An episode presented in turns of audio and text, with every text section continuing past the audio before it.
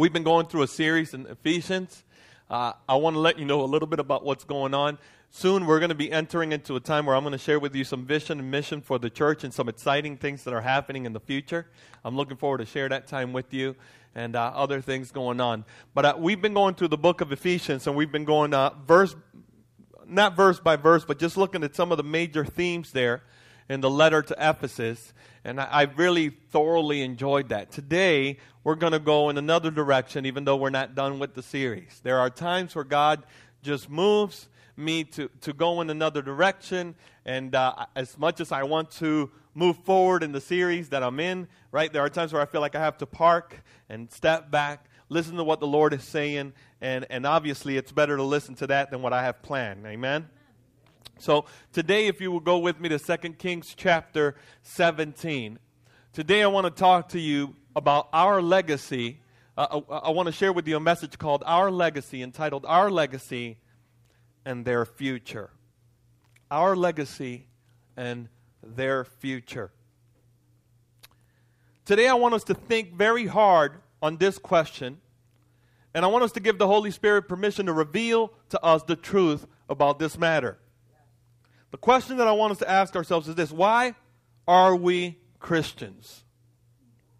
Why are we Christians? Why do we say that we're Christians? Maybe you're here today and you're saying, Well, I don't say that. I, am not, a, I'm not a Christian today. Well, you may be off the hook, but listen, because this is going to be, I believe, a message that, that will be a blessing to you. But maybe you're here and you are a believer. You number yourself among those who say that you are a Christian. I want you to ask yourself this question why? Why are you a Christian? Is it simply because we want to go to heaven that we say that we're Christians? Is it because we want things to go better for us here on earth that we say that we are Christians? Is it because we say that Jesus died on the cross and we believe that he raised from the grave, but that has no connection to our everyday living? Why do we say that we are Christians? And then, secondly, I want us to ask ourselves this question What is the goal of our Christianity? What is it that we aspire to, or what is it that we have in mind? Uh, what is Christianity about? Are we here and we're saying, well, you know, I just, I know that Jesus died on the cross for me and uh, he rose from the grave. I know that I'm a sinner and I need to be saved, but I ju- I'm just trying to get saved. I'm, I'm just trying to make it. That's the goal of my Christianity. I, I want to do enough to get by. Right? Or maybe you're here and you say, no, I want to seek his face. I want to be about Jesus. I want us to ask ourselves, why do we say we're Christians what is the goal of our lives? You know, sometimes I think that most of Christianity today looks like, well, we're just trying to do enough to get by. We're just trying to do enough to get by. And I begin to ask myself, God, is that even a possibility? God begin to deal with me and speak to me about what it looks like to just do enough to get by and the great consequences of that. And I believe that as we look at the scripture today, that we're going to see an astounding report of what it looks like when a people try to do enough to get by. 2 Kings chapter 17, I'm going to read verse 24 on down. It reads this way. Now, before I read that portion of Scripture, let me give you a little bit of a context so that you can understand why we're reading here, what, what we're reading here. Uh, at this point, Israel has become two nations Israel and Judah. This is now talking about the Israel portion. Right? Israel and Judah split. Now, Israel was so unfaithful to God that God brought some severe judgment through the hands of the Assyrians. And in their judgment, in the judgment that God brought, He displaced Israel. He moved the people from Israel, moved them into another land, and then the king of, of the Assyrians at the time began to move a mass amount of people from Babylon and different places to begin to change the culture, to shift the culture of Israel. Now, in the process of that, the Assyrians are beginning to live their lives. And so, this is what happens as they begin to try to live their lives as they would live it in their land, in the land that is apportioned to God, or in a land that God has called blessed, a land that God calls Bethel, his dwelling place. The scripture reads this way And the king of Assyria brought people from Babylon, Cutha, Ava, Hamath, and Sepharvaim. and placed them in the cities of Samaria instead of the people of Israel. And it took possession of Samaria. Now, Samaria is Israel. That, that, when it talks about Samaria, it's talking about that land. Took possession of Samaria and lived in its cities. And at the beginning of their dwelling there, they did not fear the Lord. Therefore, the Lord sent lions among them, which killed some of them. So the king of Assyria was told, The nations that you have carried away and placed in the cities of Samaria do not know the law of the God of the land. Therefore he has sent lions among them, and behold, they are killing them, because they do not know the law of the God of the land. Then the king of Assyria commanded, Send there one of the priests whom you carried away from there, and let him go and dwell there, and teach them the law of the God of the land. So one of the priests whom they had carried away from Samaria came and lived in Bethel, and taught them how they should fear the Lord. But every nation still made gods of its own and put them in the shrines of the high places that the Samaritans had made. Every nation in the cities in which they lived. The men of Babylon made Sukkoth, Benoth. The men of Cuth made Nergal. The men of Hamath made Ashima. And the Avites made Nibhaz and Tarkek. And the Sepharvites burned their children in the fire to Adramelech and Anamelech, the gods of Sepharvaim. They also feared the Lord and appointed from among themselves all sorts of people as priests of the high places, who sacrificed for them in the shrines of the high places. So they feared the Lord, but also served their own gods. I want you to understand here when it says fear the Lord, it's not actually, it's more so they had religious practices that seemed to honor God. But at the same time, they were worshiping other gods, right? There was a duality in their lives after the manner of the nations from among whom they had been carried away. Now, to this day, they do according to the former manner. They do not fear the Lord, and they do not follow the statutes or the rules or the law of the commandment that the Lord commanded the children of Jacob, whom he named Israel. The Lord made a covenant with them and commanded them, You shall not fear other gods, or bow yourselves to them, or serve them, or sacrifice to them, but you shall fear the Lord who brought you out of the land of Egypt with great power and with an outstretched arm. You shall bow yourself to him, and to him you shall sacrifice. And the statutes and the rules and the law and the commandments that he wrote for you, you shall always be careful to do. You shall not fear other gods. And you shall not forget the covenant that I have made with you. You shall not fear other gods, but you, uh, but you shall fear the Lord your God and he will deliver you out of the hand of all your enemies. However, they would not listen, but they did according to their former manner. So these nations feared the Lord and also served carved images.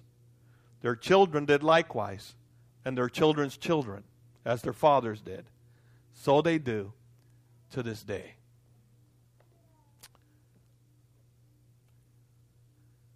Father, I thank you for your grace to deliver this word. But most importantly, your grace to receive this word. Lord, today give us ears to hear and eyes to see. And let an anointing fall today that will lead us to repentance. Father, we thank you that when you discipline us, it's because you love us and you draw us closer. God, I thank you for disciplining me first, dealing with me, and dealing with your children. It is your outstretched arm to love us. Have your way. In Jesus' name, amen and amen. So, today, as we look at this portion of Scripture, I want us to notice a little bit about what's going on there.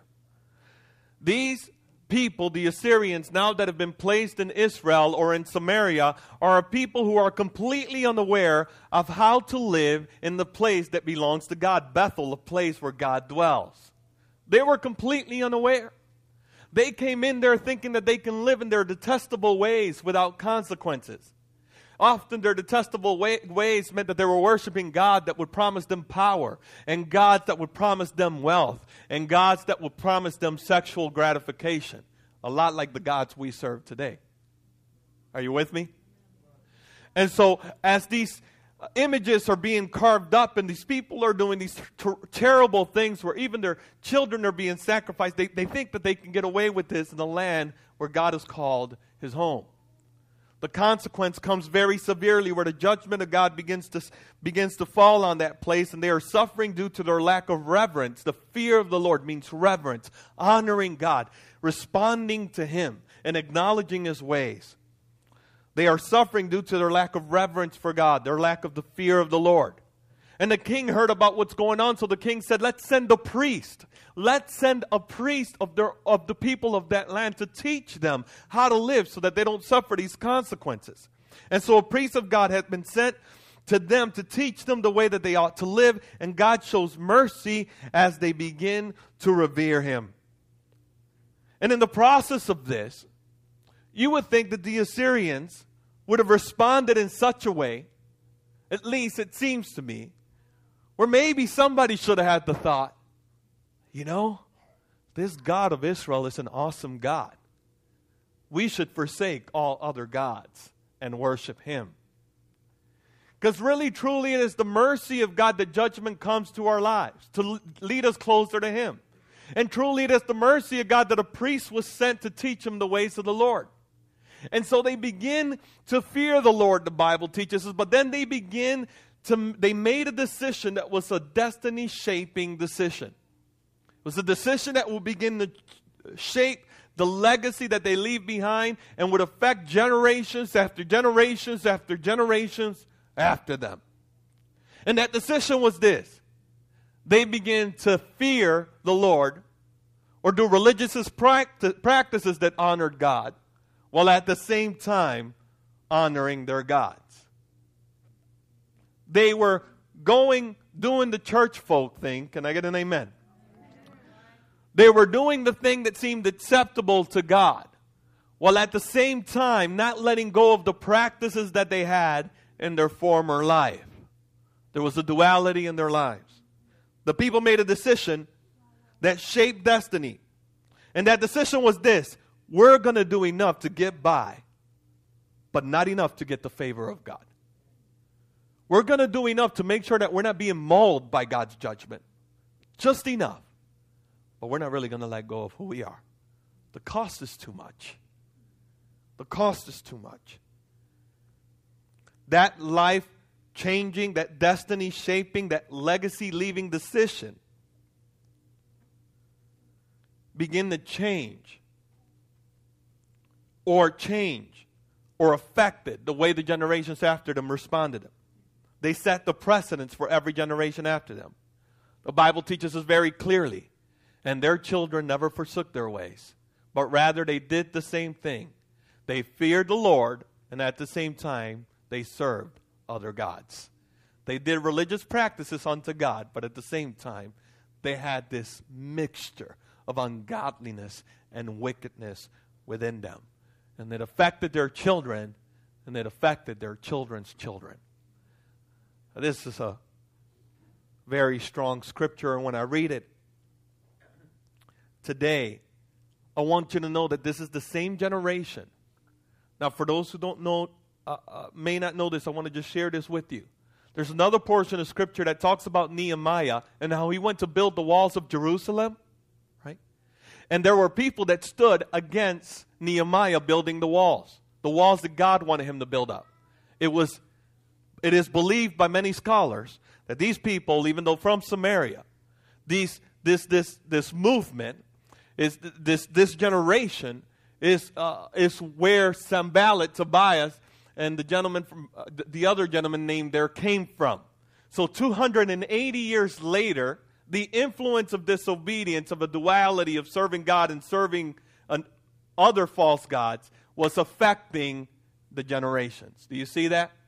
This is two centuries, almost three centuries of, of, of a duality in their service to false gods. Now, what is the application? What, what can we gain from this portion of Scripture? Can I tell you that the similarities to our lives and to the Assyrians are very, they're very, there are some strong, uh, there are some strong similarities. Number one, the Bible teaches us that all humanity, all humanity is alienated from God because of sin. For all have sinned and fallen short of the glory of God. The Bible teaches us that you and I are just like the Assyrians in the sense that we are completely separated from God. Nothing about us is attractive to God in regards to righteousness because we're not righteous, we're not good. But now, in the midst of that reality and the fact that we are separated from God, God loved us so much that He showed His mercy by sending His Son. The Bible teaches us that He loved us so much that He gave His one and only Son, that whomsoever believes in Him will not perish but have everlasting life. So here the king in this scripture sent a priest to teach him the ways of God, but our God sent the high priest Jesus Christ Himself not only show us the way that would honor God, but also to die in our place and pay the price for our sins. And yet, in the process of that, Jesus just died for our sins, and He does offer us eternal life, and He does give us joy and peace. But there's something else that He calls us to, and that is the cross. He says to us, I want you to have my name. I want you to be my sons and daughters. But you need to understand something. If you're going to take on my identity, you got to let go of your identity. You can't have my name and another name that you bear. You, you can only have one name. So, in the process of that, God loves us and He calls us to eternal life and He desires us, but He doesn't, He does, He's not second best and he doesn't share his throne with anyone. Bible says you're the temple of the Holy Spirit. Either you're the temple of the Holy Spirit or you're a temple of some other spirit. In the process of that, he does offer eternal life, but he says to us, pick up your cross, let go of the world, and follow me. Now, I think that when we look at Christianity today, and I want you to know that I'm not excluding myself. This is your pastor dealing with this word himself. When we look at the reality of Christianity today, it seems like most of us are comfortable with the idea of, oh, we'll fear God, but we'll also fear other gods. Well, what are you talking about, Pastor? I don't be playing with the Ouija board. I don't got no carved images. I don't be doing any of that. I don't even watch movies that aren't PG 13. You know, but the reality of the matter is, whatever, whatever we give our hearts to, whatever we're really spending our time entertaining ourselves with, our hearts are there. So we got to really let the Holy Spirit of truth just lead us and really purge us. And we got to ask ourselves this question and really ask God to deal with us and tell us are there gods? Are there things in our lives that we put higher than you? See, that can be the checkbook, that can be the house, that can be ministry, that can be Facebook, that can be the phone, that could be anything. Are you with me? In comparison to our delight in God, what do we delight in most? And I can tell you that there you'll find your God. So I begin to look at this scripture and I consider the context and my context and what the Lord was dealing with me about, I realized this that many of us have made this decision. I want to do enough to get by. I want to do enough to get by. If I can do my religious practices. You see, I realize today that I can go to church with the best of them. I can become a member. I can be uh, serving in, in volunteer work. I can do all kinds of things in the church. I can be tithing. I can do everything that is expected to, for, of me to do in the faith community, and yet my heart be serving someone else. I can look the part. I can preach the part. I can act the part. I can dance the part. I can do it. All of that. And yet my heart not be submitted to God. And I even realized that, you know what? There are instances in my life where really I'm fearing God, but there's a duality that God wants to crush in me. Now, the consequence is this, my friends. If I don't deal with the duality in my life, if I make the decision to just do enough to get by, if I just make that decision, the reality is I won't make it. I won't just get by because it's going to affect me and my relationship with God, and it's going to affect the relationship my children will have with God, and it'll affect the relationship my children's children will have with God. And who knows a hundred years from now what my compromise can do to my generation. One of my greatest, one of my greatest prayers is, Lord, I want my daughters to, to experience a greater glory than I have. I don't want it to be said of me, oh, that's that one preacher with them crazy daughter that don't love God at all. I don't. Now I know that they're going to make choices. I'm going to love them through the choices they make. But I'm praying, oh God, give them a greater fire. That means so much to me that I would prefer dying right now to make sure that that generation has a greater fire. You understand? The kingdom of God matters to me. I want my daughters to love God. I begin to think, God, deal with me. Now I'm going to share with you something very personal.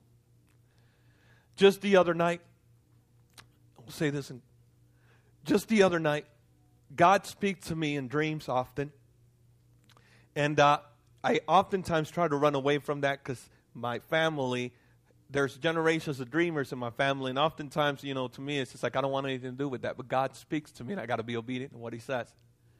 And I had this crazy dream where we were in the house, my wife and I and our children, and uh, there in my house, we had lions as pet. How cool is that? right? And so I thought, man, this is incredible. But then I began to realize these aren't pets; these are threats to my children and to my family. And I began to try to shield my children because they were unaware of how threatening they were. And I began to just kind of try to close door after door after door to try to get away from these beasts. I looked at my wife and I said, Becca, we got to get rid of these animals. We got to kill them or we got to ask somebody to remove them. And she said to me something to the extent of the cost is too high. The cost is too high. We've tried before. And I began to think to myself, well, maybe, maybe, maybe they're not so bad. And I woke up, I didn't think anything about it. As a matter of fact, I actually forgot the dream. It wasn't until that morning when I began to do my devotions where the Lord led me to the scripture.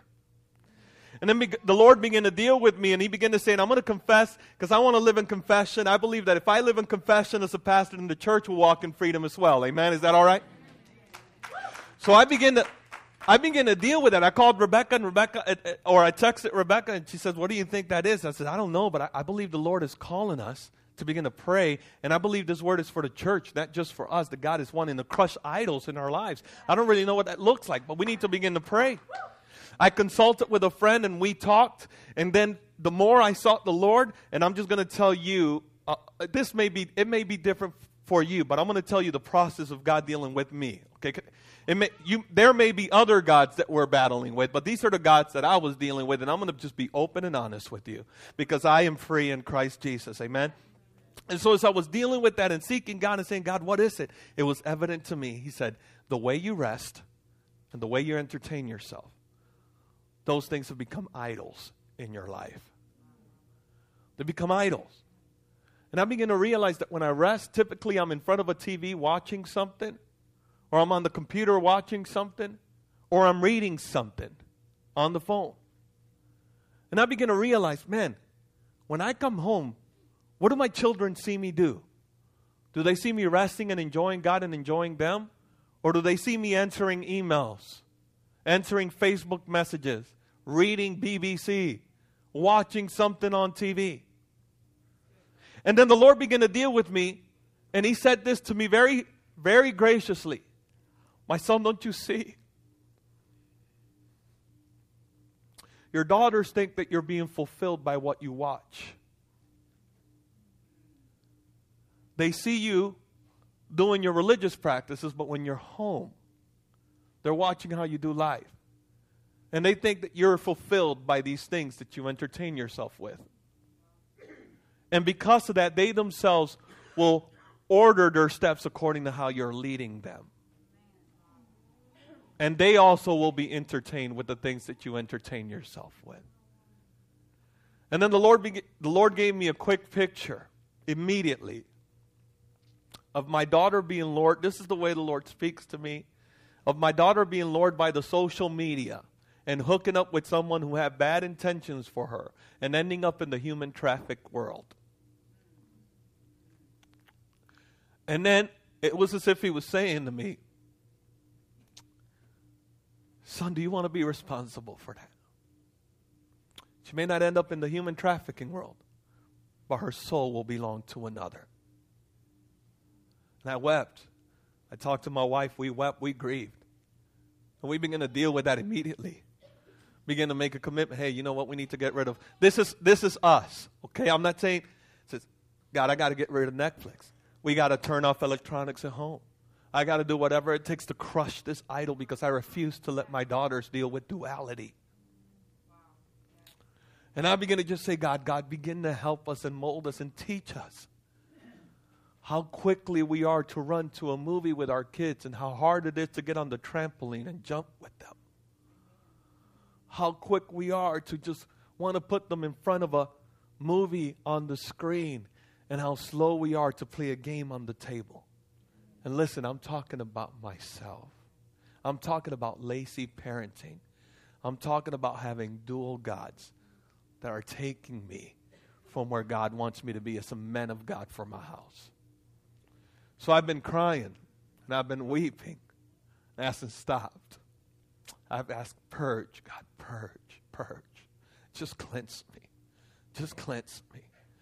I, I don't want my daughters to live with the duality that I struggle with. So, God, just begin to cleanse me. I want you to crush this in me that they will be totally free from that. And I'm confessing this to you today, and I'm talking to you about idols today because surely I know that there are idols here that God wants us to leave at the altar. But you know why else I'm sharing it? Because I don't want you to think that I have a veil in my eyes. You know, the, I don't want to live this covered life, acting like, you know, I'm walking on cloud nine and God is not dealing with me, right? And God is not breaking me. And giving you that assumption, it, it, it would be so hypocritical. And I believe that if I lead with that example, you will do the same. And ultimately, we will end up with idols in our lives, raising generations of generations of generations of people who serve God and serve other gods. So I believe God's calling us to come to Him with those false idols. It is His very love who says to us, put them, leave them at the altar. Leave them at the altar. Begin to delight yourself in me. Entertain yourself with me. Will you stand with me today?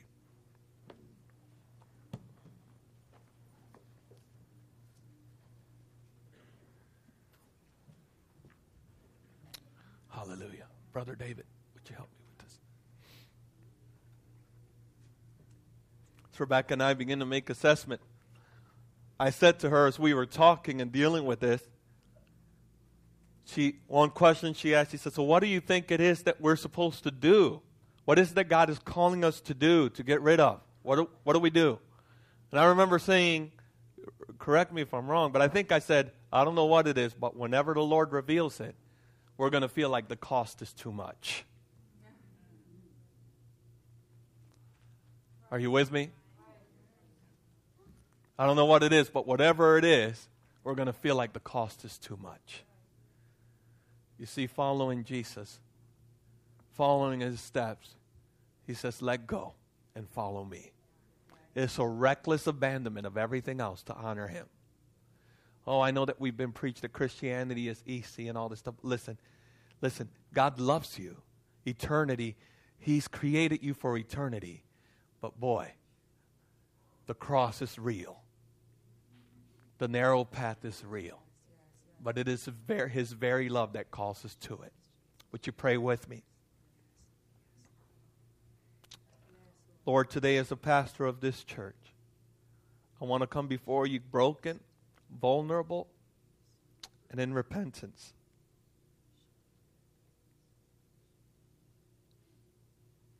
Forgive me, God, for not learning how to rest in you and allowing myself to be distracted by the things of the world. Forgive me, God, for any dual worship that may be living in me. I pray, God, Reveal it to me, God, that I may put it on the cross. You call us to holiness, which means you make us holy, but you call us to, we got to take the step. And to, look today, Lord, I repent. I repent.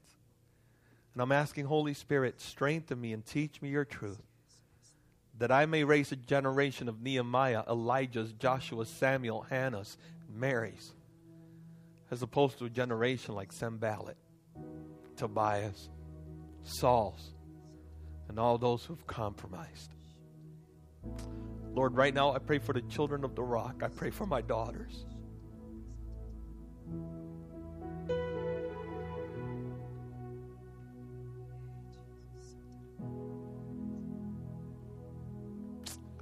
We parents stand before you, God, and we say we need you, Lord. Not only as parents, but all of those, we have people around us that are looking to us. Oh, we need you, God.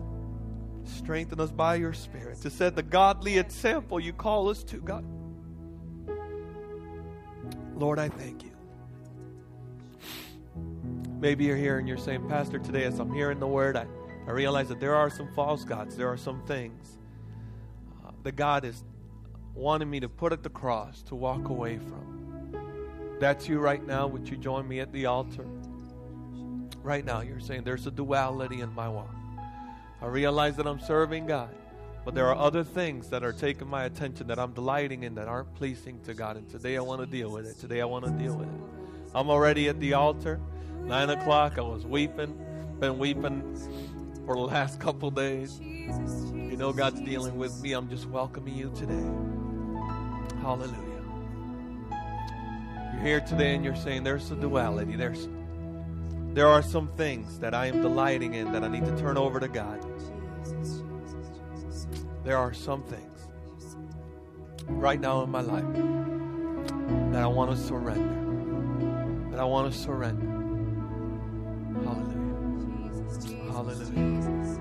Hallelujah. Hallelujah.